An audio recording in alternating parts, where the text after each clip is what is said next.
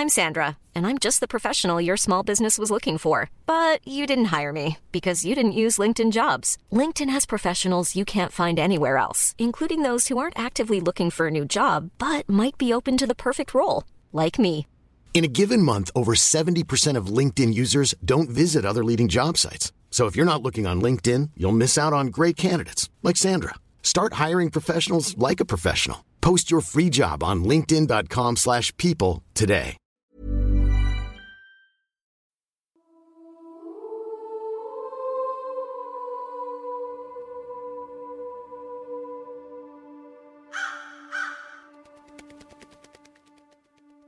Larawan sa Alumni Book.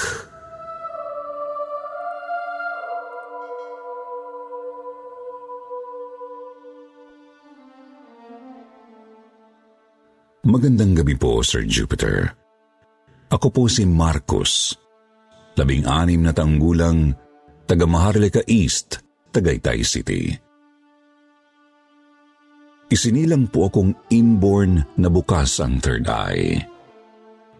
Apat na taong gulang pa lamang po ako ay may mga karanasan na ako sa mga paranormal. Madalas po akong makakita ng mga taong di ko dapat makita. Yung iba po ay sumakabilang buhay na pala. Yung iba naman po ay matagal na palang ng ibang bansa. Ilan po sa aking mga karanasan ay naibahagi ko na sa aking pamilya.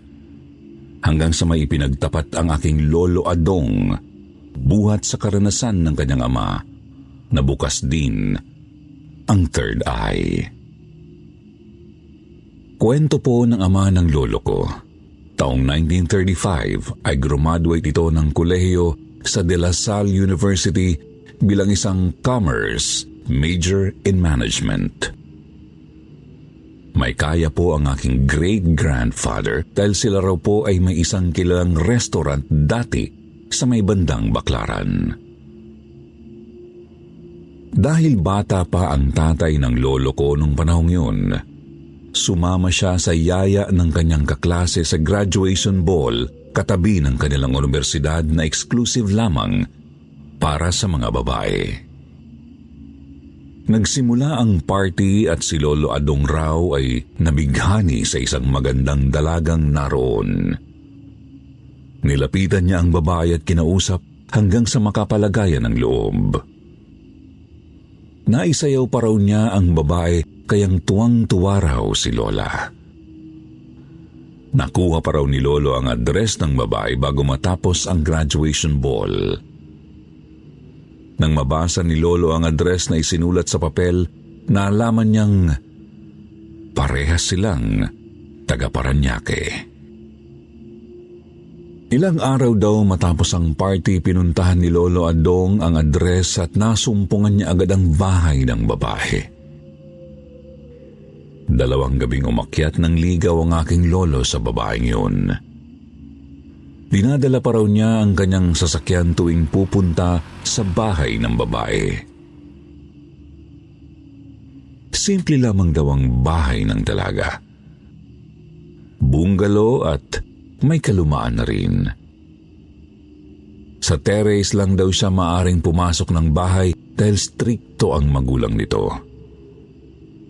20 minutos lamang ang tinatakda ng magulang ng babae para sila ay makapag-usap. Ganoon daw po kay strikto ang pamilya ng babaeng nagugustuhan ni Lolo noon. Talagang napaibig daw ng husto ang lolo ko sa dalagang yon at sa pakiwari daw niya ay may gusto din naman ito sa kanya. Hanggang sa pangatlong dalaw raw niya, mga bandang alas 5 ng hapon,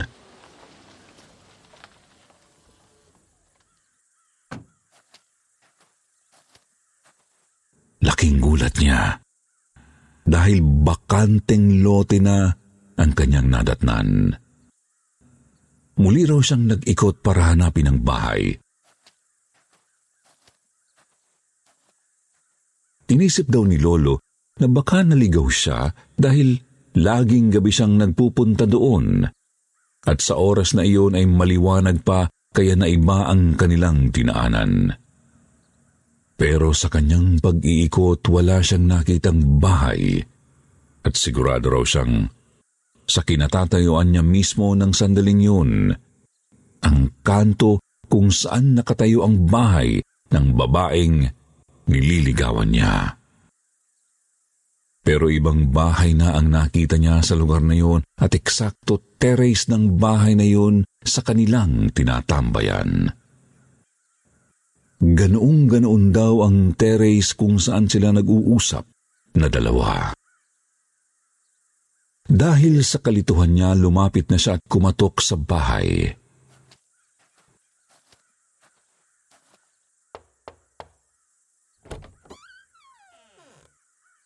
May isang babae raw na lumabas at nagtanong siya kung saan ang address na kanyang hinahanap.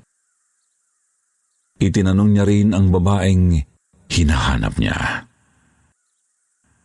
Ang sabi raw po ng babae ay tama ang address. Yun daw ang street na hinahanap niya. Pero wala raw siyang kilalang babae na kapangalan ng itinatanong ng lolo ko. Bigla raw nagtayuan ang balahibo niya sa katawan at pinalakihan daw siya ng ulo.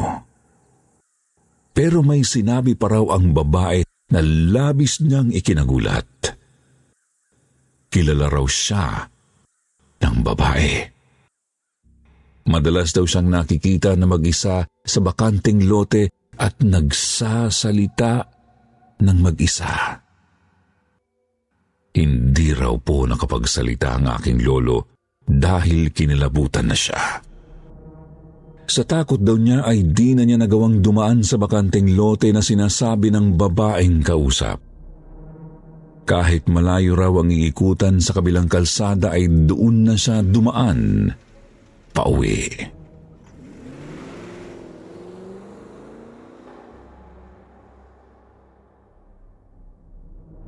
Kinabukasan daw po ay nagpunta siya sa universidad kung saan nakilala ng aking lolo ang dalaga. Sa kanilang alumni hall ay hinahanap niya ang pangalan ng babae at nakita niya sa isang alumni book noong taong 1912 ang larawan at pangalan ng babae. Nanindig daw po ang kanyang balahibo at labis ang pagtataka kung paano niya itong nakilala. Gayong dalawamput tatlong taon ang agwat ng kanilang pagtatapos sa eskwelahang iyon.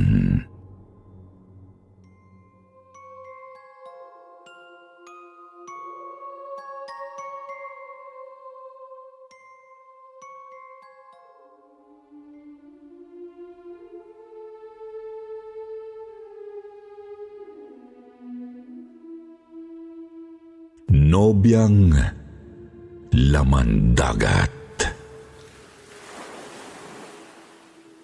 Magandang araw po, Sir Jupiter. Ako po si Rino, tubong bataan, at ang ikikwento ko po ay kakaibang love story ng kaibigan ng lolo ko. Bali po, nung bata pa ako, madalas itong kinikwento ng lolo ko dahil nasaksihan niya lahat ang kababalaghan nang umibig ang kaibigan niya sa isang mahiwagang babae. Manghang-mangharaw po ang lolo ko ng mga sandaling yun. Hindi rin niya maipaliwanag kung paano nangyari ang lahat, pero talagang nangyari. Ang lolo ko po ng kaibigan niyang itatago ko na lang sa pangalang Ador ay kasali sa grupo ng mga mangingisda noon. Ito po ang kabuhayan nila noon dahil tabing dagat ang kanilang tirahan. Nangyari daw po ang kakaibang pagbabago kay Mang Ador nang mapansin niyang madalas na itong nagpapaiwan sa bangka. Ang dahilan lang ay babantayan ang bangka nila para hindi mapalayo kapag malakas ang alon. Madalas daw pong doon na natutulog sa bangka ang kaibigan niya. Hindi naman daw yun dating ganun. Kapag nga raw sinasabihan siya ng kanyang ama na bantayan ang kanilang bangka, ay puro siya palusot na kesyo raw malamok o kaya ay hindi siya makakatulog kaya laking gulat daw niya dahil bigla na lang itong nagbago. Dahil nagtataka raw ang lolo ko, isang gabing hindi sila pumalaot, napag-isipan niyang puntahan ang kaibigan niya. Nagdala pa raw siya ng alak at sitsirya para may mapulutan sila. Pagdating daw po niya sa tabing dagat, hindi raw niya nakita si Mang Ador doon. Naglakad-lakad siya para hanapin ito. Nakita niya ito sa may kalayuan. Nagsasalitang mag-isa at patawa-tawa pa na parang may kausap. Panay daw ang tingin niya sa paligid pero wala talaga siyang makitang ibang tao doon. Inisip niyang baka madilim sa lugar kaya hindi niya makita ang kausap ng kaibigan niya. Ang gamit lang kasing ilaw nila noon kapag nasa labas ng bahay ay boteng may gaas tapos nilagyan lang ng tela para gawing mitsa. Bigla daw niyang ginulat ang kaibigan niya at gulat na gulat ito nang makita siya namutla raw at biglang nataranta. Medyo tinuksuraw niya pero hindi naman napikon. Kaya lang aligagaraw ito na para bang may itinatago. Inaya na lang daw niya itong mag-inom sila. Habang nagiinuman sila, sa karaw tinanong ng lolo ko kung bakit nagkukusa ng magbantay ang kaibigan niya sa bangka. Doon daw nagseryoso ang kaibigan niya at tinanong pa siya kung kaya raw ni Lolo na magtago ng isang sikreto. Dahil gusto nga ng lolo ko na malaman ang nangyayari sa kaibigan niya, nangako pa raw siya na hindi nga magkikwento sa iba. Ang sabi pa raw ng kaibigan niya, hindi raw siya pinipilit na maniwala.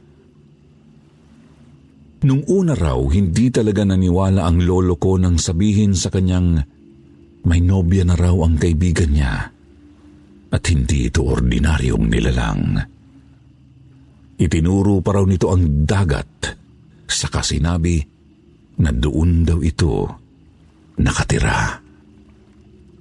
Sinakyan na lang daw ng lolo ko ang kinikwento ng kaibigan niya pero mula noon, nag-aalala na ang lolo ko para sa kanya. Kapag wala raw ginagawa ang lolo ko, sinasamahan niya ang kaibigan sa bangka. Pero kapag kasama naman daw siya, walang kakaibang nangyayari. Kaya hindi siya nakumbinsi na paniwalaan ang kwento ng kaibigan. Mas naisip pa raw niya na baka nasisiraan na ng bait ang kaibigan niya. May problema kasi ito sa pamilya nila, lalo na sa kanyang tatay kasi ito raw pong kaibigan niya ay bulakbol sa eskwela. Kaya hindi na pinag-aral. Isinama na lang sa pagdadagat para hindi mabarkada. Lagi raw ikinukumpara ang kaibigan niya sa mga kapatid na maayos ang buhay dahil mga nakapagtapos ng pag-aaral. Isang gabi na isipan ng lolo ko na puntahan ang kaibigan niya nang hindi nito alam. Medyo malalim na ang gabi nang magpunta raw siya. Dahan-dahan at patago raw siyang lumapit sa bangka. Wala raw sa bangka ang kaibigan niya nang dumating siya. Kaya naisipan niyang puntahan ulit ito sa tinatambayan na lugar sa tabing dagat. Pero bago raw siya umalis, nakakita siya ng kakaiba sa bangka. May tubig daw ito Basang-basa ang bangka at nakakita pa siya ng kakaibang mga kaliskis. Malalaki raw yung kaliskis na kasinlaki ng barya at nang hawakan niya ito ay medyo matigas daw. Makintab din daw ito kapag nasisinagan ng liwanag. Sa tagal daw niyang nangingisda noon lang siya nakakita ng ganoong kaliskis. Nagtataka rin siya kung paanong magkakaroon ng kaliskis sa bangka gayong hindi naman daw sila pumalaot. Pinuntahan Hiring for your small business? If you're not looking for professionals on LinkedIn, you're looking in the wrong place. That's like looking for your car keys in a fish tank. LinkedIn helps you hire professionals you can't find anywhere else, even those who aren't actively searching for a new job but might be open to the perfect role. In a given month, over 70% of LinkedIn users don't even visit other leading job sites. So start looking in the right place. With LinkedIn, you can hire professionals like a professional. Post your free job on linkedin.com slash people today. Wow. Nice. Yeah. What you're hearing are the sounds of people everywhere putting on Bombas socks, underwear, and t-shirts made from absurdly soft materials that feel like plush clouds. Yeah, that plush. And the best part? For every item you purchase, Bombas donates another to someone facing homelessness. Bombas. Big comfort for everyone. Go to bombas.com slash ACAST and use code ACAST for 20% off your first purchase. That's bombas.com slash ACAST. Code ACAST. niya ang kaibigan sa tambayan nito. Habang papalapit siya, nakakarinig siya ng malakas na hampas ng alon sa dagat. Nakita niya ang kaibigan niyang nakaupo sa dalampasigan at may katabi itong isang babae. Nasabi niya raw na babae yon kahit nakatalikod kasi mahaba ang buhok. Pero habang papalapit daw siya, lalo niyang nakikita na kumikinang daw ang babae. Nagliliwanag ito sa dilim. Hindi naman daw ganoon kadilim nung gabing yon kasi may buwan na natatakpan lang ng mga ulap. Natatawa pa raw siya kasi itinatago pa ng kaibigan niya ang kanyang nobya na dapat ay hindi naman niya gawin dahil binata pa naman ito. Gugulatin sana niya uli ang kaibigan pero mas nagulat siya nang biglang lumingon sa kanya ang dalawa. Natulala raw ang lolo ko dahil nakita niya ang itsura ng babae. Nakakatakot daw ang itsura nito. Mahahaba at matutulis ang ngipin. Nakausli pa ang nguso nito. Kakaiba rin daw ang tainga. Mahaba at kumikinang ang kaliskis. Kitang-kita raw niyang kaliskis ang nasa tenga ng babae. Pati rin daw ang mga kamay ng babae ay kakaiba ang daliri. Dikit-dikit daw ang daliri na may malagkit pang likido na tumutulo. Puno rin daw ng kaliskis ang braso nito. Halos mabingi raw ang lolo ko nang sumigaw ang babae. Napakatinis daw ng boses tapos bigla raw lumangoy ang babae sa dagat. Doon lang niya nalaman na sirena ito dahil nakita niya ang buntot nitong kumikinang. Dali-dali daw siyang nilapitan ng kaibigan niya at panay daw ang kausap sa kanya. Sa sobrang taranta daw niya, hindi na maintindihan ang sinasabi ng kaibigan. Hanggang sa hinila na lang daw siya pabalik sa bangka. Nang mahimasmasan daw siya, saka sila nag-usap ng kaibigan niya. Sinabihan siyang huwag sasabihin kahit kanino ang nakita. Lalo na raw sa magulang niya dahil tiyak na pagagalitan siya at baka hindi na papuntahin sa dagat. Doon niya lang nalaman ang malaking sikreto ng kanyang kaibigan. Hindi raw malaman ng lolo ko ang gagawin. Pero sinabihan niya ang kaibigan na iwasan ng sirena dahil hindi ito tao. Delikado dahil baka isama lang siya sa lugar nila. Pero kitang-kita raw ng lolo sa mukha ng kanyang kaibigan na talagang umibig na ito ng husto dahil sinabi pa nito na kapag inaya raw siya, ay sasama na sa sirena. Araw-araw daw ay tinatanong ni Lolo kung nagkikita pa ba sila ng sirena. Hindi na raw umiimik ang kaibigan niya. Naging tahimik na raw ito at malihim. Napapansin din niya na kapag pumapalaot sila, nakakahiligan ng kaibigan niya na tumalon sa dagat para lumangoy.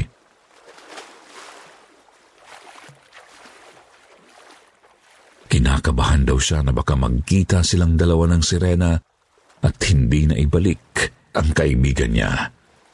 Kaya ang ginagawa niya, todo bantay daw siya sa kaibigan. Minsan daw habang naghihintay sila na hanguin ng lambat, nakakarinig daw siya ng matinis na boses. Parang sumisigaw daw ito, parang may tinatawag.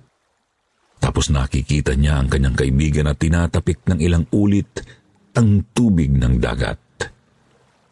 Nawawala na raw ang matinis na sigaw. Pero naging himala rin daw sa kanila ang nangyayari dahil palagi raw silang maraming huling isda tuwing pumapalaot. Yun daw yung mga panahon na tuwang-tuwa ang mga kasama nila dahil marami na namang kikitain at marami pang maiuuwing ulam. Hanggang isang gabi, ito raw ang bangungot para sa lolo ko. Payapa naman ang dagat nang umalis sila para pumalaot. Pero iba raw ang nararamdaman niyang kaba noon. Yung parang gusto niyang pigilan ang lahat at sabihin, huwag na lang silang pumalaot. Pero dahil nga maganda ang panahon noon, malaki ang tiwala ng mga kasama niya na marami silang mahuhuling isda. Kapag ganoon, hindi na yan sila papipigil lalo na at naranasan nila na parang buhos ng biyaya ang mga nakaraang pagpapalaot nila. Habang binabaybay daw nila ang dagat, pakiramdam daw ng lolo ko ay walang hangin. Hindi raw niya alam nung oras na yun kung ano ang mangyayari. Panay ang pansin niya sa paligid dahil kinakabahan na siya. Ang lakas raw ng kabog ng dibdib niya. Panay na nga raw ang inom niya ng tubig para mabawasan ang kaba niya. Hindi niya alam kung bakit nakakaganon siya.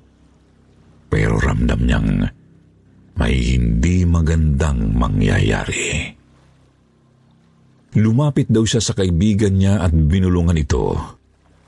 Sabi niya kinakabahan daw siya. Pero nginitian lang daw siya ng kaibigan. Iba raw ang ngiting yun. Marami nang tumatagbong kung ano-ano sa isipan niya. Kaya hindi raw niya iniwan ang kaibigan. Nakaugalian nila na habang hinihintay ang lambat na iahon, doon sila panay luto at panay kain. Ang saya raw ng lahat, nagkakantahan pa ang mga kasama niya. Sobrang kulit daw ng kaibigan niya nung gabing yun hanggang sa dumating na nga ang kinatatakutan niya. Bigla na lang nag-iba ang ihip ng hangin. Sa hindi nila malamang dahilan nagkaroon ng masamang panahon. Doon nalaman ng lolo ang dahilan kung bakit parang walang hangin dahil magkakaroon pala ng masamang panahon. Unti-unti nang lumakas ang hangin at itinutulak na ang kanilang bangka. Dali-dali nilang hinatak ang lambat para maisampa sa bangka. Lumalakas na raw ang alon ng dagat. Hinahampas na ang bangka nila at para bang gustong itaob ng malakas na hangin. Naririnig daw ng lolo ko ang ihip ng hangin para daw itong sumisipol. Sanay naman sila sa ganoong sitwasyon kapag may bagyo. Pero iba raw ang gabing yun, sabi ng lolo ko. Bukod sa kakaibang lamig, parang may mga tinig daw na sumasabay sa hangin. Hinahampas ng malalaking alo ng bangka nila kaya nagpapaggewang-gewang na. Maya-maya raw ay napapansin ng lolo ko na may pumapagaspas sa bangka nila at nang tignan daw niya, nakita niya ang malaking buntot na humahampas sa bangka nila. Habang nagkakagulo raw ang iba pa para iahon ang lambat, panay naman ang tingin niya sa gilid ng bangka dahil may mga kakaibang kamay ang nakakapit na parabang pinipigilan ang bangka na huwag tumaob. Pero lumalakas na ang sama ng panahon, hindi na kinaya ng bangka nila kaya tumagilid na ito. Nahulog daw sila sa dagat at kanya-kanya sila ng langoy. Sumisid daw ang lolo ko dahil nakitang may banyerang babagsak sa kanya. Sa ilalim daw ng tubig nakita niya ang kaibigang si Ador na lumulubog sa tubig at hindi na raw ito gumagalaw. Mabilis daw niyang nilangoy ang kaibigan niya pero hindi maabutan dahil may kung anong humahatak dito palayo sa kanya. Inaninag daw niya dahil nagliliwanag ito. Kitang-kita niya raw ang sirena na kinukuha na ang kaibigan niya. Mabilis daw siyang umahaw na tumingin ng tulong sa mga kasamahan niya. Sinubukan daw nilang iligtas si Mang Ador pero hindi na nila mahagilap. Kahit ang tatay raw ng kaibigan niya na pinuno nila ang nagsabi na huwag nang hanapin dahil baka mapahamak pa silang lahat. Sumampa na raw sila sa bangka matapos itong maisalba. Pagkatapos ay iniwan na ang lugar.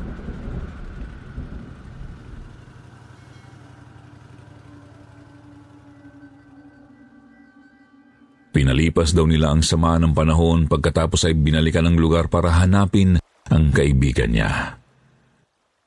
Nagpaikot-ikot daw sila. Pinuntahan ng mga karatig isla kung saan pwedeng tangayin si Mang Ador hanggang sa makita ng araw nila sa malapit na isla. Wala nang buhay nang makita raw nila si Mang Ador.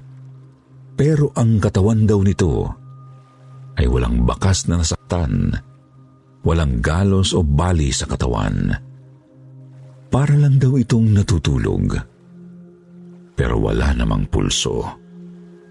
Panay gising sa kanya ng tatay nito pero hindi na nagkakamalay. Hindi raw masabi ng lolo ko sa mga kasamahan niya na baka sumama na nga ang kaibigan sa nobya niyang, si Rena. Mahigit isang buwan din daw bago sila muling pumalaot. Sabi ng lolo ko may pagkakataon daw na kapag nasa laot sila, naririnig pa rin niya ang boses ng mga sirena. Hindi rin daw niya alam kung sobrang namimiss niya ang kanyang kaibigan. Dahil minsan ay sumasalit daw sa mga tinig ng sirena ang boses ng kaibigan niya. Naririnig daw niya itong tumatawa. Mukhang masaya naman daw sa kung saan ito ngayon naroroon. Minsan, iniisip niya na baka ang kaibigan niya at ang mga sirena ang dahilan kapag marami silang huling isda kahit nakikita nilang napakadalang naman ng isda sa dagat. May pangyayari pa raw na pumalaot sila ng bilog ang buwan.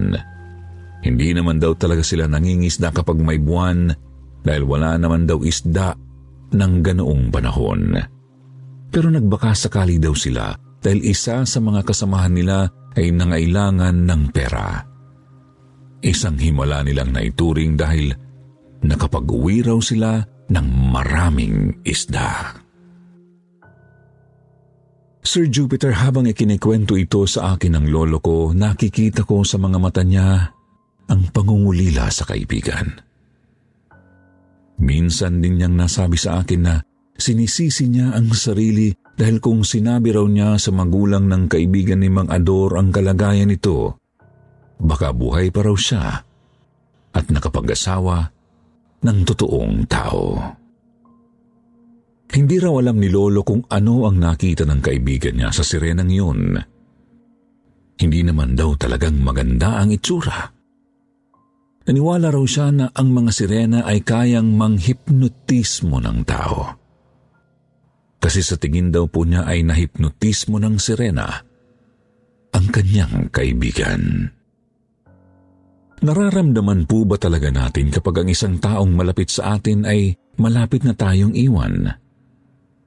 Kasi po sabi ng lolo ko, naramdaman daw niya yun isang araw bago mamatay ang kaibigan niya. Naging kakaiba raw talaga ang kilos nito. Naging masayahin at halos lahat sila niyayakap na parabang namamaalam na. Hanggang dito na lang po ang aking kwento, Sir Jupiter, at marami pong salamat. More power po sa inyong channel.